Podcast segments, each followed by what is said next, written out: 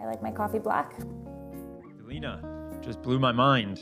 Who is Delina and what are we talking about today?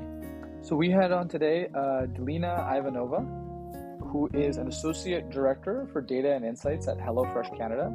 Uh, there, she leads a full service data team that includes data engineering, data science, and business intelligence and automation. And she's an incredibly, pers- incredibly impressive person with a long track record of individual contributor work, but also technical management work, which we talked a lot about, Demetrios. Isn't that right?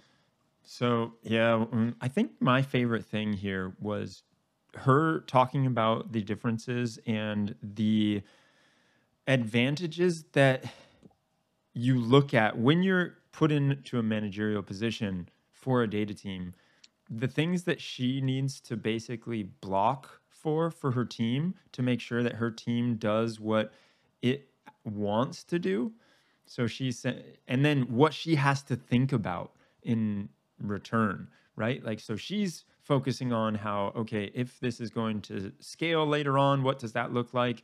Also, talking to the different business stakeholders and explaining what they're choosing, why they chose something, what the whole uh, rationale behind their choices are.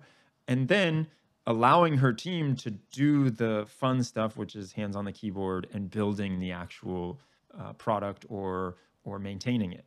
Yeah, I mean, I, I really enjoyed that part of the conversation. I'd say I have two really key takeaways that I, I would encourage everybody to watch out for. Number one, I really enjoyed hearing about how complicated HelloFresh's business model is. You know, it's easy for us, at least in the U.S., to just see it as a meal prep company or a meal meal kit company, but uh, Delina's positioning of it as a food solution company, I thought was much more interesting and shows you know how complex the entire company is and how data has to flow through to make them a valuable company, which they are. And then second, I thought that her her thoughtful reflections on management were really helpful for me to understand like what goes through the mind of a good manager. Uh, it helps me as a current individual contributor understand like what kinds of things my manager thinks about and how I can help them understand those things, especially her point about the fact that her team will always be more, uh, have more expertise in the problems yeah. that they're solving than her. I thought was a really humble way to think about management. And, and, you know, I think those kinds of insights are worth gold. And so I really enjoyed having her on. And we don't know this because neither of us have worked with her, but I get the feeling that she would be awesome to work for. Absolutely.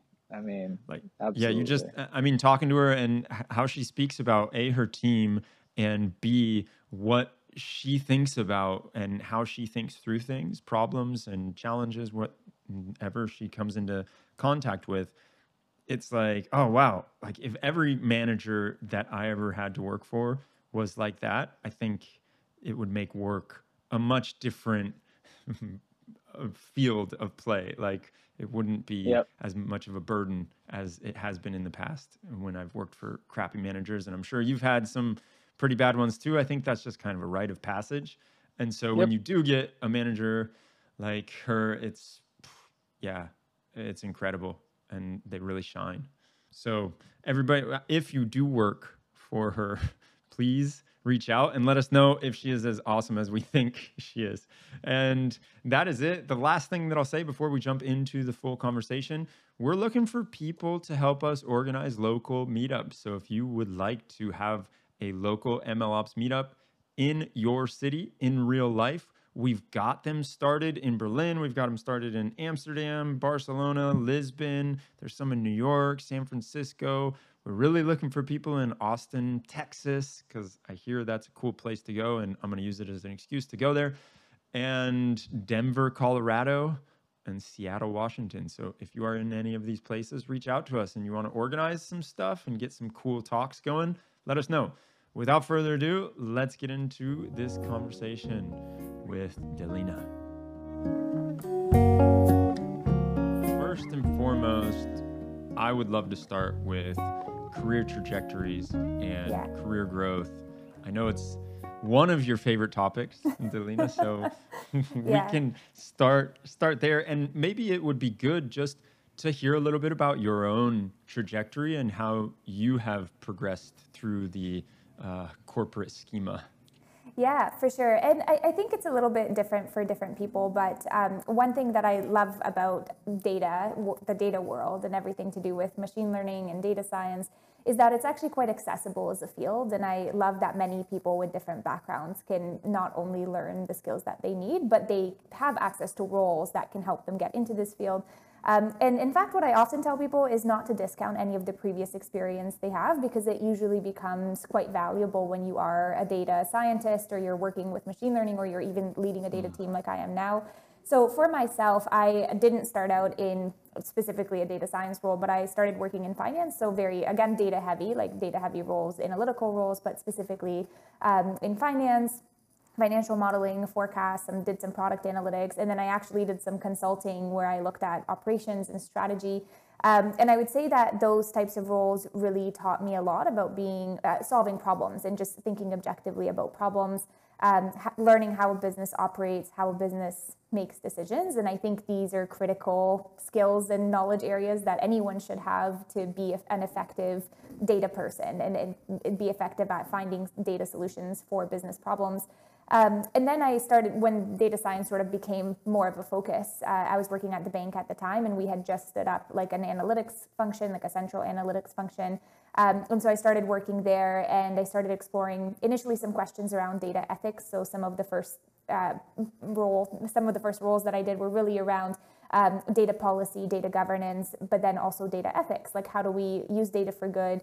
What should we be using versus not using and how do we find kind of creative ways to um, use data that's not going to create any sort of um, discriminatory outputs or you know give it the wrong biasing on the wrong things so to say um, which i think sort of set me up to again be able th- to think about data problems holistically. So both from a problem solving perspective but also from a data perspective of what should we be doing with this shouldn't we be doing with this? Um, and then that led me to eventually to this role here uh, where I'm now at HelloFresh. And now I lead sort of a full data team. But I think all of these different experiences um, have made me more effective in this role. Um, from the perspective of being able to recognize business problems, uh, identifying the right solution. We often hear that you know a prescriptive machine learning model isn't always the best solution. Sometimes you just need you know a simple report. So I think those kind of experiences for me combined um, have helped me be effective here. Uh, and then from a skill set perspective, again, the thing I love about um, data roles is that all of the knowledge is out there and it's available for you. Like you can learn Python, you can learn statistics, you can learn uh, machine learning, you can learn how models work, you can learn math. And that's, it's definitely one of the most accessible fields from an information and resource availability perspective. Um, and so for me, I just spent a lot of time kind of learning how to code and learning how infrastructure works and learning how, where to get data and how to get data and, and kind of went from there. So um, that's kind of my thought on my own career. But I think for uh, people who are thinking about career development, um, uh, the field is very large, obviously, and, and you know you it's hard to be a specialist in all the different areas that participate in the world of data. Completely. Yeah, but it's there's something for everybody. So no matter what you're sort of interested in, I think the number one thing I would always say is never to discount like your prior experiences because those will help you be better um, if you are sort of switching careers. But if you're young and you're kind of just deciding what you're doing now, then like try different things, right, and see what you like. And sometimes you like modeling a bit more than programming. Sometimes you really like building software and maybe machine learning ops is more for you, right? Or data engineering mm-hmm. versus the pure sort of data science. But there's something for everybody, which I think is makes this field really great.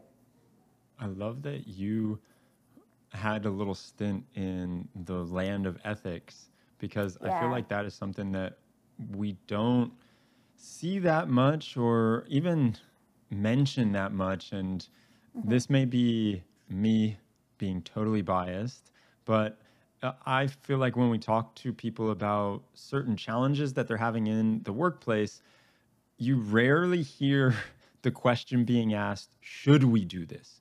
It's yeah. a lot of can we do this? Mm-hmm. And if it's feasible, if it's possible, then we're going to do it. But we never take a step back and say, should we do this?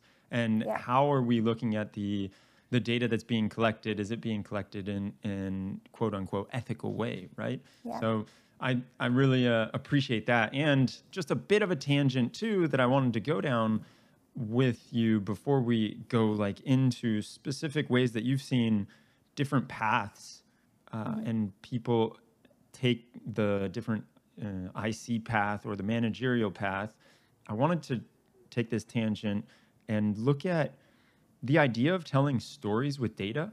And mm-hmm. it, it kind of came up when you were talking about it. What in your mind has helped you become better at telling stories with data? Uh, to be honest, I, I, would say that a lot of um, my consulting experience has actually made me a better mm. communicator overall. So, uh, when I was working in consulting, there is a book called The Pyramid Principle, and it's sort of the consulting Bible for anyone that's worked at McKinsey at some point will probably have been forced to read this.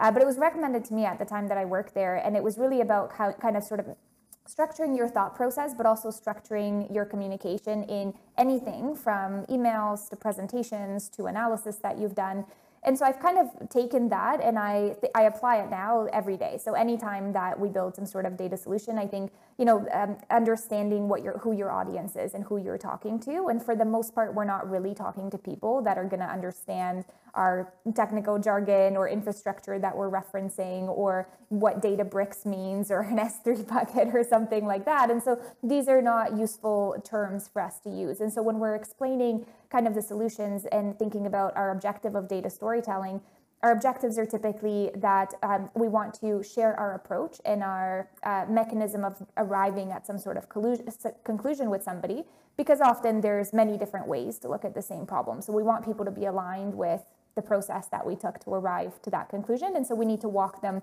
in a way that they'll understand with what was the problem that we're solving for you know here's what i thought about when i collected the data that I selected. Here's sort of the models that I tried and the different approaches I tried, and this one worked best. Here's why it worked best. And then based on this, here's my recommendation. Um, and then, sort of from an infrastructure perspective, we're, if we're getting into building data products and in software, the second thing we always want to do with storytelling is garner empathy from stakeholders on why it's taking us so long to answer a question and why it's not as simple as running a SQL query and pulling three data points and giving them an answer, right? Because these are complex things, these are complex uh, questions that we're trying to answer. And so being able to sort of um, explain in a simple way what we're looking to build, why our solution that we're proposing is a better solution um, than a simple sort of query or something that's more scalable and especially with ml ops and you know putting things into production and, and again just building software all together with data products is one sort of some some summation word for all of that.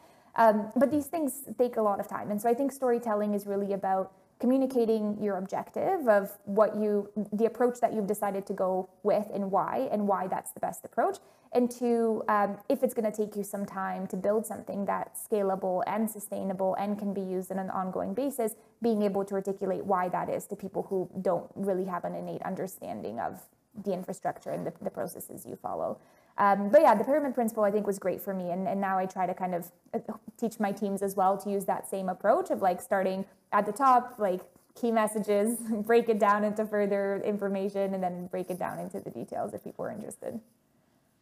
And have you found any other tricks for being the translator when it comes from taking information from the business side and bringing it to your data teams?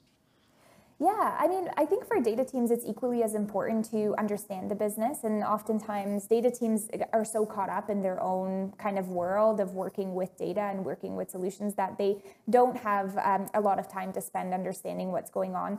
Uh, so, uh, an example of where I use this in my day to day is we have data warehouses that uh, hold a whole bunch of data, obviously, about our customers and our business, which we use for a lot of our models. But that data gets generated somewhere, and, and, typically it gets generated on our website or on an internal tool that we're using. So, what I like to do with new hires is I always walk them through where data comes from and where it's generated and then how that gets fed into the data warehouse. And the reason I do that is because I find it gives them an understanding of that customer journey to say, okay, when I'm looking at a customer, this is what the person is doing on the website. This is how they're making a decision, or an internal person, this is the tool they're using. Um, and when I do it that way, I found it's helpful to then articulate the problem we're trying to solve. So if this is you know the customer experience and the customer let's say is looking at recipes and they have 100 recipes facing them they don't know which one to choose this is why we need to solve the problem of a recommendation engine for example because we should be able to give them their kind of top five that we think they'll like. Um, so showing that like data origination piece, I think helps humanize the process, and then data people can empathize with what the user is going through, and that helps them become better problem solvers because they're putting that user experience lens on.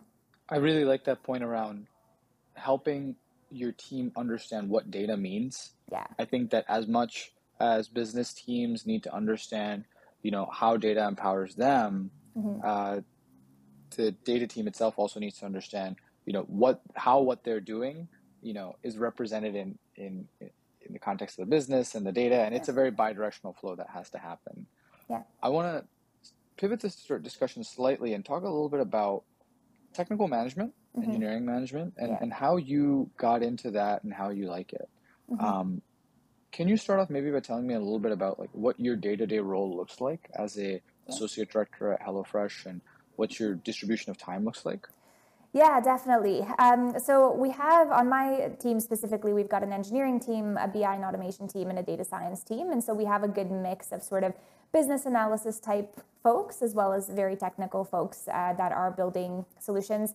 Um, I would say that my my day to day personally, I spend quite a bit of time with stakeholders to understand the challenges that they're facing. So my team supports all of the different business departments in uh, HelloFresh Canada. So everything from marketing to product to ops, procurement, and so it's a really wide portfolio and, and requires that sort of broad understanding of what the business is doing.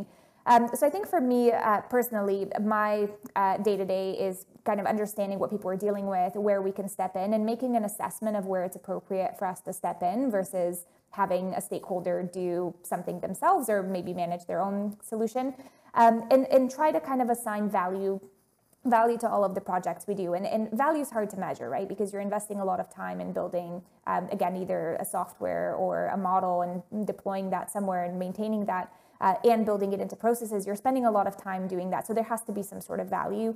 Um, and so from a business perspective, I'm always thinking about uh, revenue generation versus cost reduction. Cost reduction is always easier to measure value on because you typically know how much something costs and now you're trying to sort of reduce that. But with revenue generation, it's hard because we, we can never fully attribute any sort of revenue to any sort of data solution. Like the data solutions will certainly help, but we we don't know exactly how much revenue can be attributed there. Um, and so most of the time, my strategy, at least when I initially started building this team, was to kind of build trust in data among stakeholders. So delivering value very quickly for a period of time so that they can see that there's value in letting data teams take the time to build something more complex. I think as a leader of a data team and as a manager, your job is to buy your team time. And the way you buy time is by prioritizing some quick to value solutions first so that your team has time to work on those more complex things that you know will add value but may not be so apparent to the business stakeholders immediately. Um, in terms of my team, so day to day for them, they're you know uh, in in the weeds of building a lot of our solutions. So whether that's models, whether that's um, you know even software. Again, so we build a number of different softwares to enable access to data or to provide really data products that we're building. So they're really in the weeds of that uh, pipelines, managing our databases, our data storage. Um, so they're really in the weed in the weeds of all of that. And I think um, the one interesting thing, at least that I found as sort of becoming a manager of a technical team, is that your team will always know more than you. So there's always that sort of um, you kind like what's your role on the team as a manager is to buy them time so they can focus and to continue to build trust in data amongst your stakeholders and to find the right opportunities and prioritize where they should be adding time but that the sort of trade-off there is that you don't have that much time yourself to keep up with the technology and to keep up with what everybody is doing all the time. And so i think when people are thinking about that sort of management versus individual contributor path um, it, you know it really depends on your personal interests. And if you are somebody that wants to be really involved in the in the tools and building solutions and actively building solutions and, and all of that stuff, then you should be an individual contributor. And as soon as you become a manager, you're now spread a little bit thinner. You're, you know, opining on a lot more things. You're you become more of a translator and identifying requirements, determining what the team is doing, um, helping them think through the flow, uh, thinking about scalability. So if we build a solution now, how is that going to change in two months, three months, eight months with the business strategy? So if the business grows, am I going to need to be ready to add something to this solution or change the way that it works? Um, whereas your team on the ground isn't going to be thinking about that because they're just thinking about getting the one sort of thing done. So I, I think that's sort of how the roles change. Um, but it's it's an interesting experience, and you know I often find myself feeling that pressure of like, how do I keep up? And I need to know all the things, and my team members will find new things that they're using all the time, and sometimes I'm like, I have no idea what this is, and but it's fun. I get to learn all the time, and I learn from them, and you know at the same time learning to let go a little bit and not control everything. Yeah, I you know I think there's so much great that you great stuff that you said there. In particular, that point around how your team will always know more than you. Yeah. Right, and how you have to, you know, elevate the way that you work to a different level um, yeah. in order to you know really take advantage of their talents best and their yeah. time in the best possible way. Was it difficult for you to give up day to day individual contributing work and, and sort of coding? Yeah, I mean, at first, yeah, because you you're used to controlling how something works, and you have your own way of of doing things, and other people are going to have their their own way of doing things or their own thoughts. Um, I think at first it's it's hard to not have that control because you're used to sort of controlling.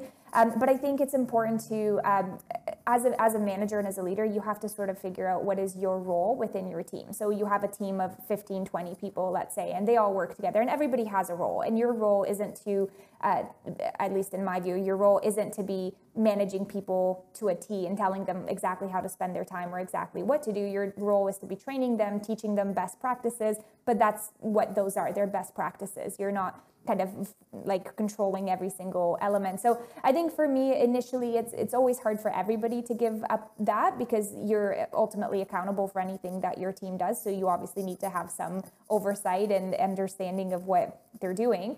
Um, but then also your role changes. And so for me, it was about kind of recognizing that in my new role, the value I add to my team isn't duplicating their work or you know working with them on something or telling them how to do something the value i add is helping them navigate the complexity of the company that we work in, helping them navigate and build a solution that's going to be useful, and then helping them sort of prioritize what to build first and how to think about the long term.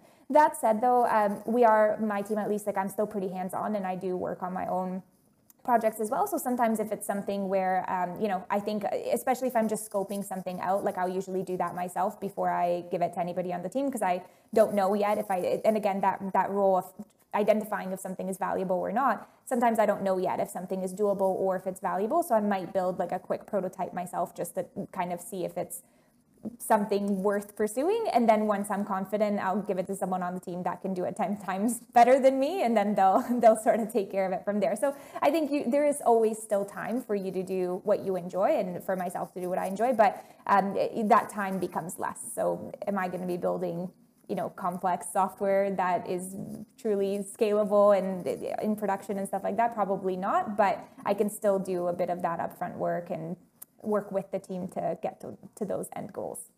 I think that what you really point out with your responses is that the context in which you work is as important as what you work on. Yeah. And i think in many ways that represents the the, the trade-off between you know management and contribution which is really something everybody does. You know even yeah. if you're a you know a junior ic on a mm-hmm. 50 person team you're still managing up you're still working with people to help them understand what it is you're actually doing yeah. and you know, part of the reason i wanted to talk about this was because it's an active discussion i think uh, in our community many times you know for many members like do i go down the management track and maybe spend some time as an engineering manager mm-hmm. or do I spend more time, you know, on my individual contributor piece and then kind of go down maybe the tech lead side or the mm-hmm. senior mm-hmm. to staff? And, you know, I think we're actively in a moment right now in the engineering world where we're starting to think more about what does good leadership for technical work look like as the importance of technical work to business value has grown.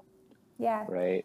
Yeah, and yeah. it's it, and it is. I, I think it's a topic amongst um, anybody that works in this space, even people that have been doing it for some time, because you know the types of things that I think about is um, you know, motivating the team. And right now, we have a huge talent gap in tech. Like people are, we know this to be true. People are always moving around. And if you think about what does it take for me to get value out of somebody? So do I really, in, in traditional roles, like outside of tech for a long time when I was working, like you'd probably spend, you know, two years in a job, two, three years in a job. And that, you know, the first six months were sort of like onboarding and then you kind of add value for six months and then you maybe start thinking about your sort of next move.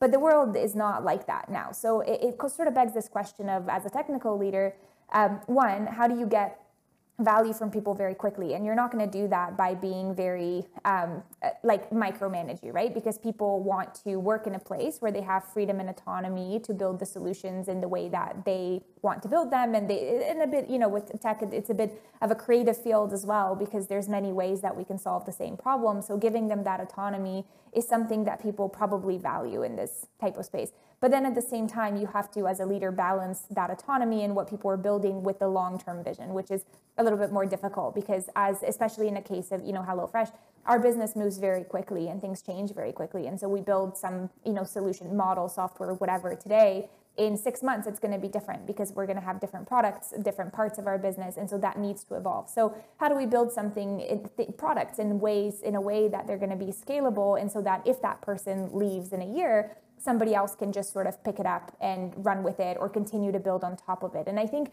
um, and then that's where we kind of get into this sort of uh, element of like governance, right? And, and really tech governance and data data product management, tech product management, and the importance of not only defining um, requirements of what tech needs to look like, but also defining long-term roadmaps that are really attached to business strategy and designing tech in a way that's going to be scalable, documenting how things work, having a really common understanding. I mean, if you even think about anybody operating in an AWS environment, there's over 600 services in AWS, which means that any one developer can take a very different path to how they build a solution. And not everyone's going to understand all the services. So it's not as simple as just handing this over to a new person that starts on your team. So really taking that time to like document and tell that story of like, here's what we built, here's why we build it this way, long term considerations, if it grows, if it needs to scale, like here's suggestions on how you might navigate that. And, and it's almost like managing the turnover that we know is going to come so that we can get value from people in the time that they're with us we can make sure they're working on something and you know hopefully they stay but we can make sure they're working on something that is valuable for them and valuable for us and then we're sort of building for that future to for the longer term I feel like I went on a sort of a different answer there, but so good though. no, no. I think these are these are honest reflections from your time as a manager and what you found successful uh, about motivating a team, getting the most out of them, which is which is really crucial. You know, I think there's a heavy emphasis on hiring the best talent uh, yeah. uh, in the discourse, not the heaviest emphasis on getting the most out of the talent when it walks in the door, which is a much harder problem, yes. right? Uh, and that is honestly what's more realistic for a lot of companies, right? It's get the most mm-hmm. out of what you have, not sit there and pine for something better, you know? yeah. Uh, well, and so yeah, and you, know, you, end up just spending so much time and money if you do get mm. someone that maybe isn't a good fit or they're just such an incredible right. talent that they hop jobs mm-hmm. once every six months, like we were saying, and which is a real are, thing. Yeah, and actually, when you were talking about that, it reminded me of this song that I wrote. It's not really a full fledged song. It's just a few chords on the guitar, and it was. I played it, it and I threw it on TikTok in case Vishnu nice. you want to see it. You can duet with me. Vishnu, nobody yeah. knows this about Vishnu, but he is uh, he was like a professional singer. So what? I'm waiting uh. for you to do. Yeah. Guys, uh, I'm, I'm, waiting I'm for some to, duets, Vishnu. I'm gonna have to make a TikTok account just for this. yeah.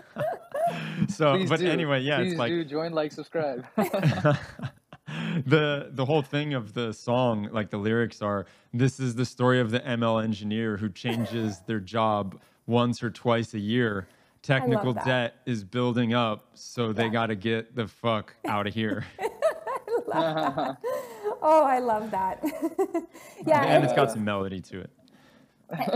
you know, and I, I, I, like that. And I think um, that really resonates with me because I think this is when people kind of look at career development too, you know, uh, a lot of people like to build things, me included. And, and I like to, you know, one of the things I love is like standing up a team and building up a team from scratch. And so I've uh, tripled the size of my team since I started here last year. And, and part of it is because I like taking sort of this blank space and starting from nothing and sort of building up something.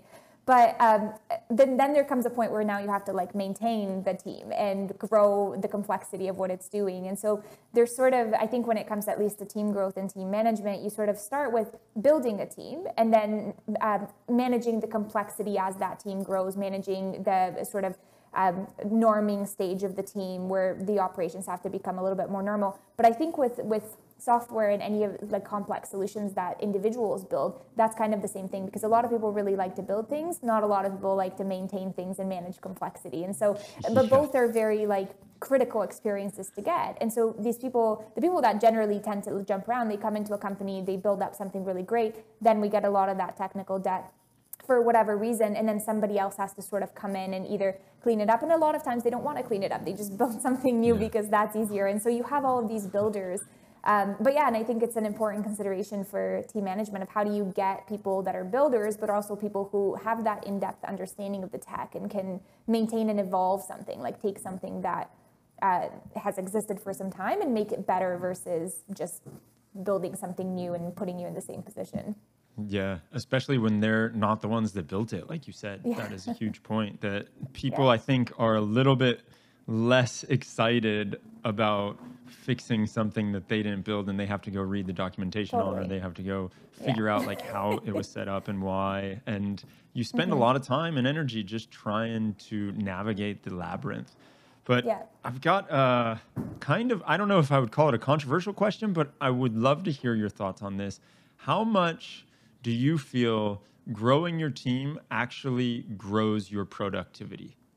Oh, not much. I feel like I would rather have a smaller team that's highly productive than a bigger team that um, mm. is not as productive. And I think um, at least my view is I, I, sort of think of it as a little SWAT team, and it's because if you're if a company is investing in a data team, any version of a data team, we know it's going to be expensive. We know it's a cost center, and so you really need that team to be delivering value. I think when you manage a team that has a lot of resources, they start to do a lot of low value work because uh, business partners will hand over sort of that low value work, right? Like reporting, running SQL queries, a bunch of stuff. So then you're going to have a whole bunch of people working on that when their talents are probably better used doing something else. But if you have a sort of smaller team that you can protect, you've proven the value that they add, you can protect their time, you can have them focus on high impact work.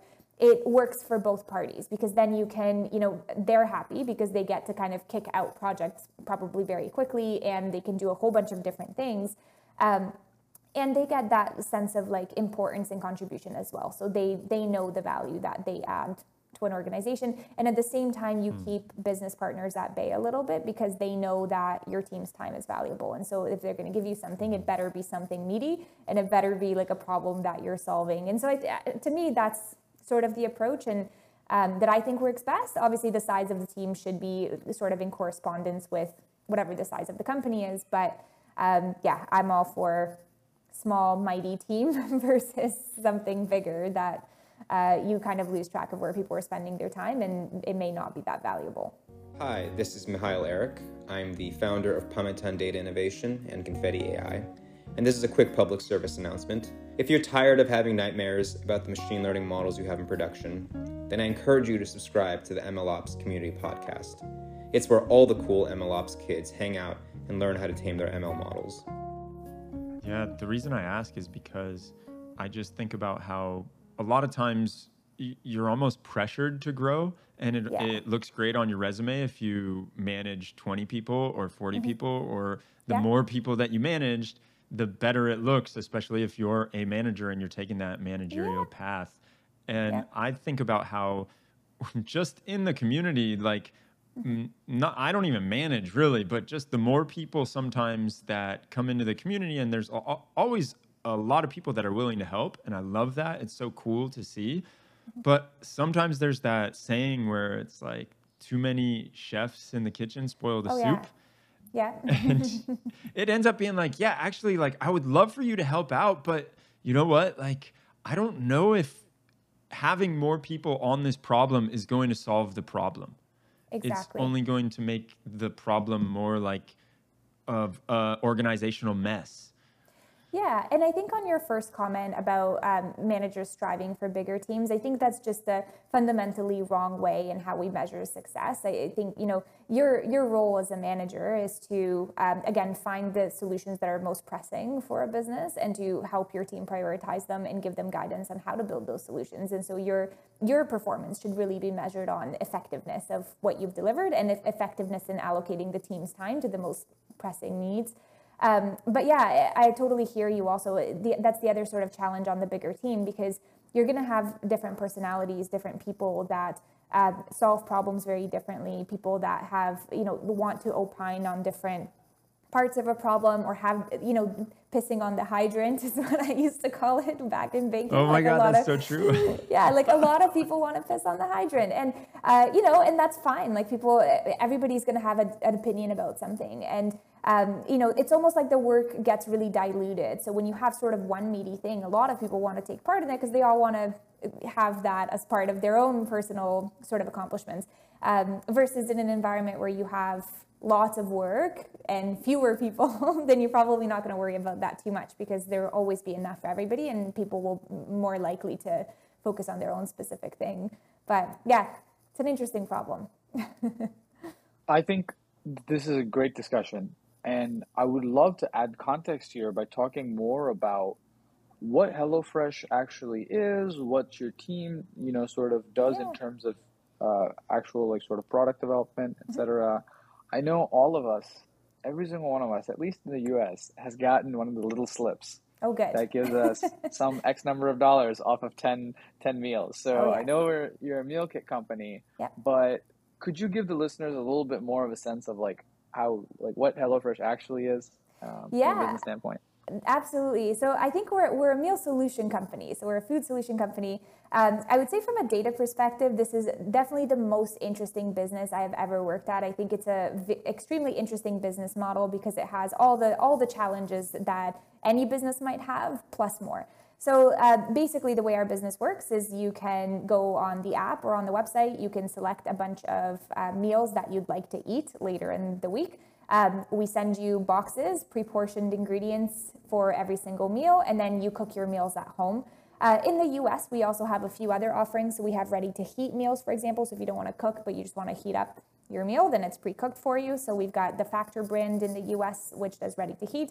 Um, and then a few smaller brands with uh, specific diets. So if you want like vegetarian only, we have something called Green Chef. Uh, I think that's in the US. We have EveryPlate, which is more of a value version of our meal. So we've got a few different brands, but in the crux of it, our, our role is to create meal solutions and food solutions.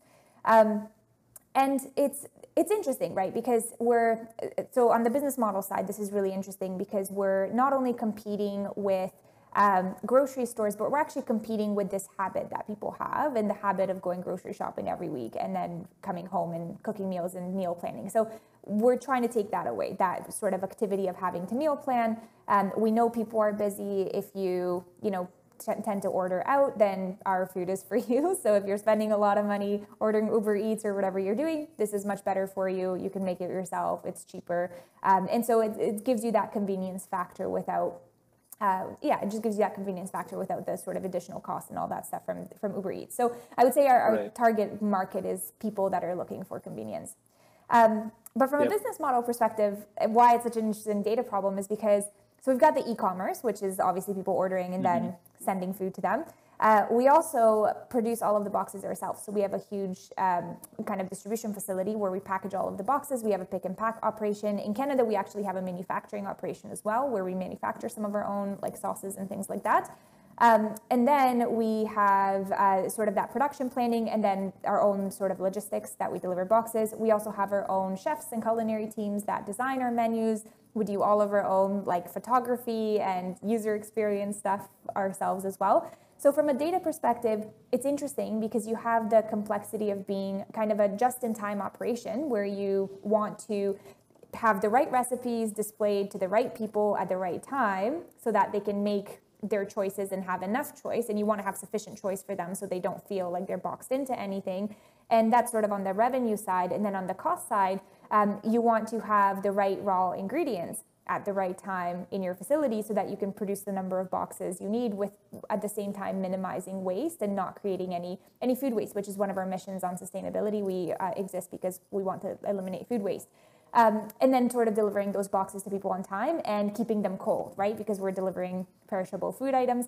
So there's a big time element um, also with perishability because food goes bad. So we can't hold a lot of inventory, right? We can't, we don't have that availability uh, ability like an Amazon to have a huge distribution warehouse with a lot of inventory. We have to operate in that just-in-time model. So it's really, really complex. Um, I think anyone who's like ever done um, operations analytics or optimization modeling, if you want to whip out your calculus textbook, it's a lot of that kind of stuff. So it's a perfect, nice. perfect company for that. But yeah, it's super interesting.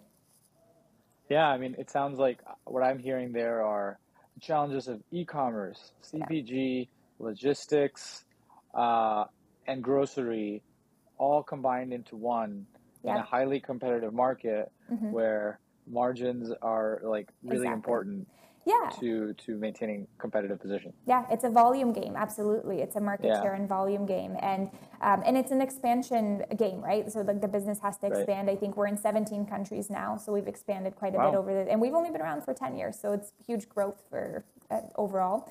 Um, but then no the other the other uh, sort of interesting thing. So in Europe, where our main office is, is in Berlin, and so most of our operations are in Berlin, but obviously we have Canada and the U.S. And our challenges are also very different because Canada and the US are very big countries. And so you can't get, when it comes to supply chain and you think about, you know, supply chain optimization, um, you know, we, we can't always get the same food from every supplier. Sometimes we're going an extra country or two down south to get food, but that's a really, really big distance. That's thousands and thousands of miles. Um, and then again, from a production perspective, if we sort of have spread out facilities, how do you optimize which facility builds which box for which customer, and that and how does that get delivered in the most optimal way so that you can limit the amount of time that food is aging before it even gets to the customer. So it's really, really complex, and even more complex in North America. Yeah, it's it's, uh, it's, it's overwhelming just listening, Demetrios, I know you had something yeah, to say there. it's interesting too. Uh, one thing that I think about with that is probably a lot of cultural differences between yeah. the sure. different uh, countries that you go into. And I think yeah. about how my own, so I live in Europe right now, and my mm-hmm. wife is Spanish, and it is very uncommon for her, especially, to think about eating out more yeah. than once a week. And then you go to the US, and especially in the tech fields, that you you have people who basically live off of Uber Eats, and that's their like that's okay, their diet. All right. Uh, yeah. Specifically Vishnu. Citizen. Yeah. so yeah, I I uh, I just think about that and how how different it is in the way that people think about that, and then mm-hmm. you you also add on all these other very minute differences that you wouldn't really think about, but you probably are hitting head on when you are conducting business in the different areas. So it's yeah. awesome. And it's probably a good transition to talking a little bit about data engineering because, yeah, so this is like, nice. you like how I did that, eh? Um, but Very good. You're a pro. I am. I try sometimes sometimes I get it right. Um, but yeah, so from a data engineering perspective, right? Like we think about so how do we how do we learn about our customers and how do we meet all of these differences? And so to your point, there's these cultural differences around eating out, but there's also cultural differences around how people create food. And people with big families, like they're not cooking, you know, a meal for themselves and their two kids and their husband. Like they're they're cooking a meal for themselves and their cousins and the aunt and uncles are going to come over later and have food and so there's always food in the house yeah. and i grew up in a household like that too and so this doesn't work for that environment because we're not creating batch meals we're, we're really trying to solve the you don't have anything to eat for dinner tonight you're probably going to order uber eats anyway so here's something that's a little bit healthier for you that you can cook at home. And so finding that information about people so this is you know like let's say a lot of your like european cultures i grew up in europe as well and that's how it is there. But is it fair for me to assume that anybody who's european would have that lifestyle? You know probably not. That's that's a completely biased and unethical assumption. And so when it comes to uh, data engineering um, sure, we can probably buy some data about demographics. And, and there's a company in Canada, at least, called Environics, and they provide postal code level demographic data where we can get down to the zip code. We can see like generally the people that live there from the, the cultures and the backgrounds that they have, and probably where they like to shop and things like that. Um, but that's not from a fe- feature perspective and sort of using features in modeling, like that's good, but we're still not getting to that individual person level. So now the problem becomes okay, the people who this product is good for, we can assume they've tried our product or will at some point try it because they already care about convenience, they want a couple meals, they don't want food waste, whatever. So the, we've already got them. But how do we reach these other people and how do we learn about about them? How do we collect data or um, impute data in the in ways that isn't uh, presumptuous that we're not making these sort of broad assumptions based on personal characteristics but we're actually looking at people as individuals and seeing the lifestyles that they like to lead and and that's really a tricky thing and i think i did a presentation a little while ago but one of the things i always talk about is like manual data collection versus like automatically generated data and i think a lot of um, social media companies, for example, or internet native companies, they don't need to collect a lot of data about you. So, like a Facebook, for example, you know, if you don't tell them how old you are, it doesn't matter. They'll figure out how old you are because they have enough of your engagement data. So, they'll collect that about you. But we don't really have access to that. And so, we do have to depend a lot on those traditional data collection methods. And, you know, in the world of data science and statistics, that used to be the truth before big data that you'd go out there and you would figure out how to sample a population, you'd figure out what questions to ask, you'd go through the whole kind of survey design process. And we find ourselves having to do that so that we can collect data about people that we haven't reached yet to understand how to design our product in a way that's going to be relevant for others as well. Um, so yeah. It's a bit of a tangent and, there, but. well, it makes sense too that you have thought about this, and it's nice I'm sure that you have that ethics background and that side yeah. of things because like you said don't never discount your past and mm-hmm. how it can help you in the present and uh, I, I, see that shining through as you're looking at these problems and you're thinking about these different uh, challenges that you face now mm-hmm. let's go into a bit more of a rapid fire session to finish it off i want to ask let's start it off with a relatively simple one. The last book you read? Oh boy, um, I read a chapter from Epictetus, Epictetus's Discourses. Uh, it was very good. It cool. was about, uh, yeah, sometimes I like to dabble into some Stoic philosophy and rem- remind myself not to take myself too seriously and that it's all good. uh, but anyway, this, this particular one was about um, sort of knowing your strength. This particular chapter was a little bit about Hercules and not knowing your strength until you're put in a position to know that strength. And so the the message was that you know Hercules wouldn't have known that he was Hercules until he became Hercules. And so you don't know what you can do until you kind of put yourself in that position. So why not? I guess that's wow. a nice connection back to my career development chat. Just give it a shot. You never know where Poetic. it may lead. Yeah. Epictetus gets credit for that one. oh, I love it. Yeah, that really is. That was really nice. It gave me goosebumps, and it it oh, reminded me of something I've heard about how it's like you're never served up anything in life that you are not able to handle. So yeah. if you're going through something, you can rest assured that you are able to handle it because you're not exactly. going to be served up that thing unless you are at that particular point in your life that you can uh, go through it. And so now, next one, probably a little less uh, philosophic. it's more actually, Let, no, I'll go with this. Okay. What has been, normally we ask what the last bug that you smashed would be. But being is that you're in the managerial position, what has been one of the harder conversations you've had to have with someone? And how did you navigate that? Yeah. Um, good question.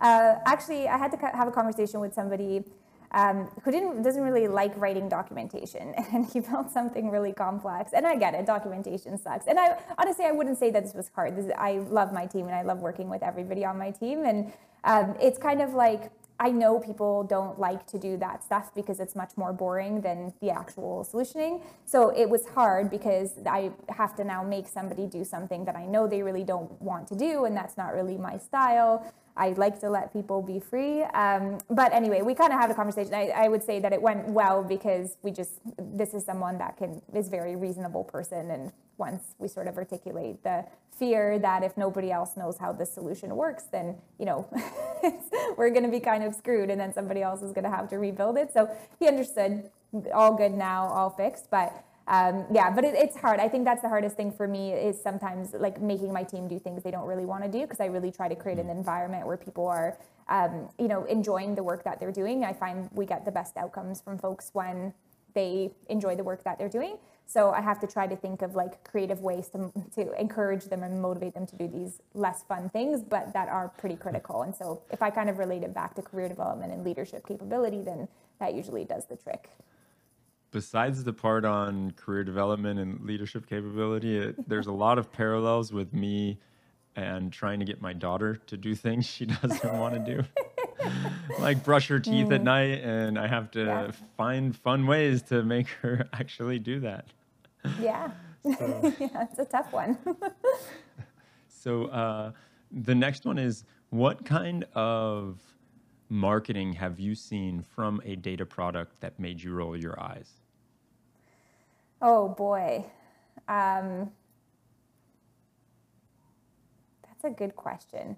Honestly, I can't think of many examples right now. I think mostly because I'm not really on social media, so I just avoid a lot of the that marketing, that marketing that comes my you. way.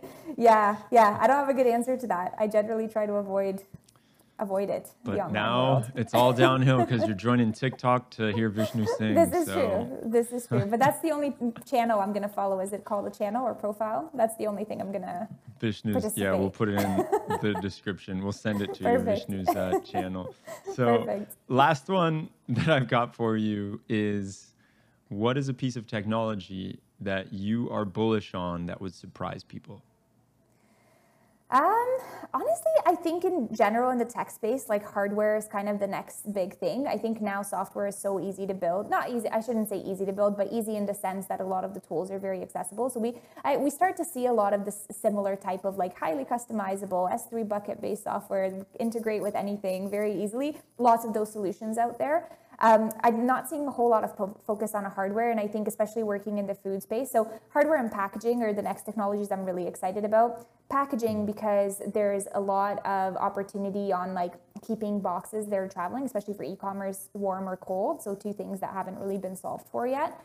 Um, and on the uh, hardware side, um, like traceability. And when you think about like manufacturing, for example, uh, lots of great traceability solutions for sort of slow manufacturing. But if you think about automating like a distribution facility, like an Amazon or something that's highly dynamic, um, not a lot of uh, easy hardware solutions out there yet that can kind of talk to each other, that can automate what what have you, right? Like sorting, uh, picking and packing, like those types of operations, especially when you have a high variability of products. Uh, let's say like with food, right? Carrot, tomato, very mm-hmm. different things.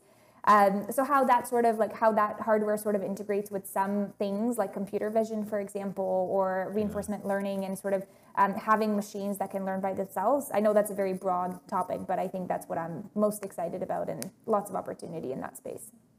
Oh, that's super cool. It reminds me of a conversation we had with uh, this guy Gabriel Straub, who mm. works at Ocado Technology in cool. the UK Mm-hmm. and mm-hmm. he talked about how like you can envision you know those games that you play with the like claw that goes down and gets it yeah. picks the uh, whatever it is stuffed animal or whatever yeah. you win uh, that is their warehouse they have a ton of those just going around mm-hmm.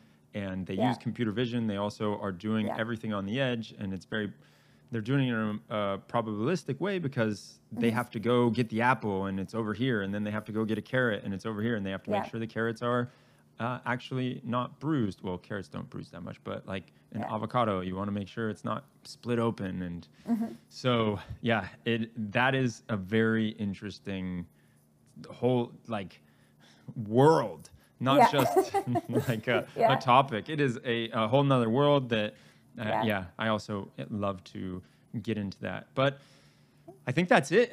Uh, we'll end cool. it here. Um, any last words from you, Vishnu?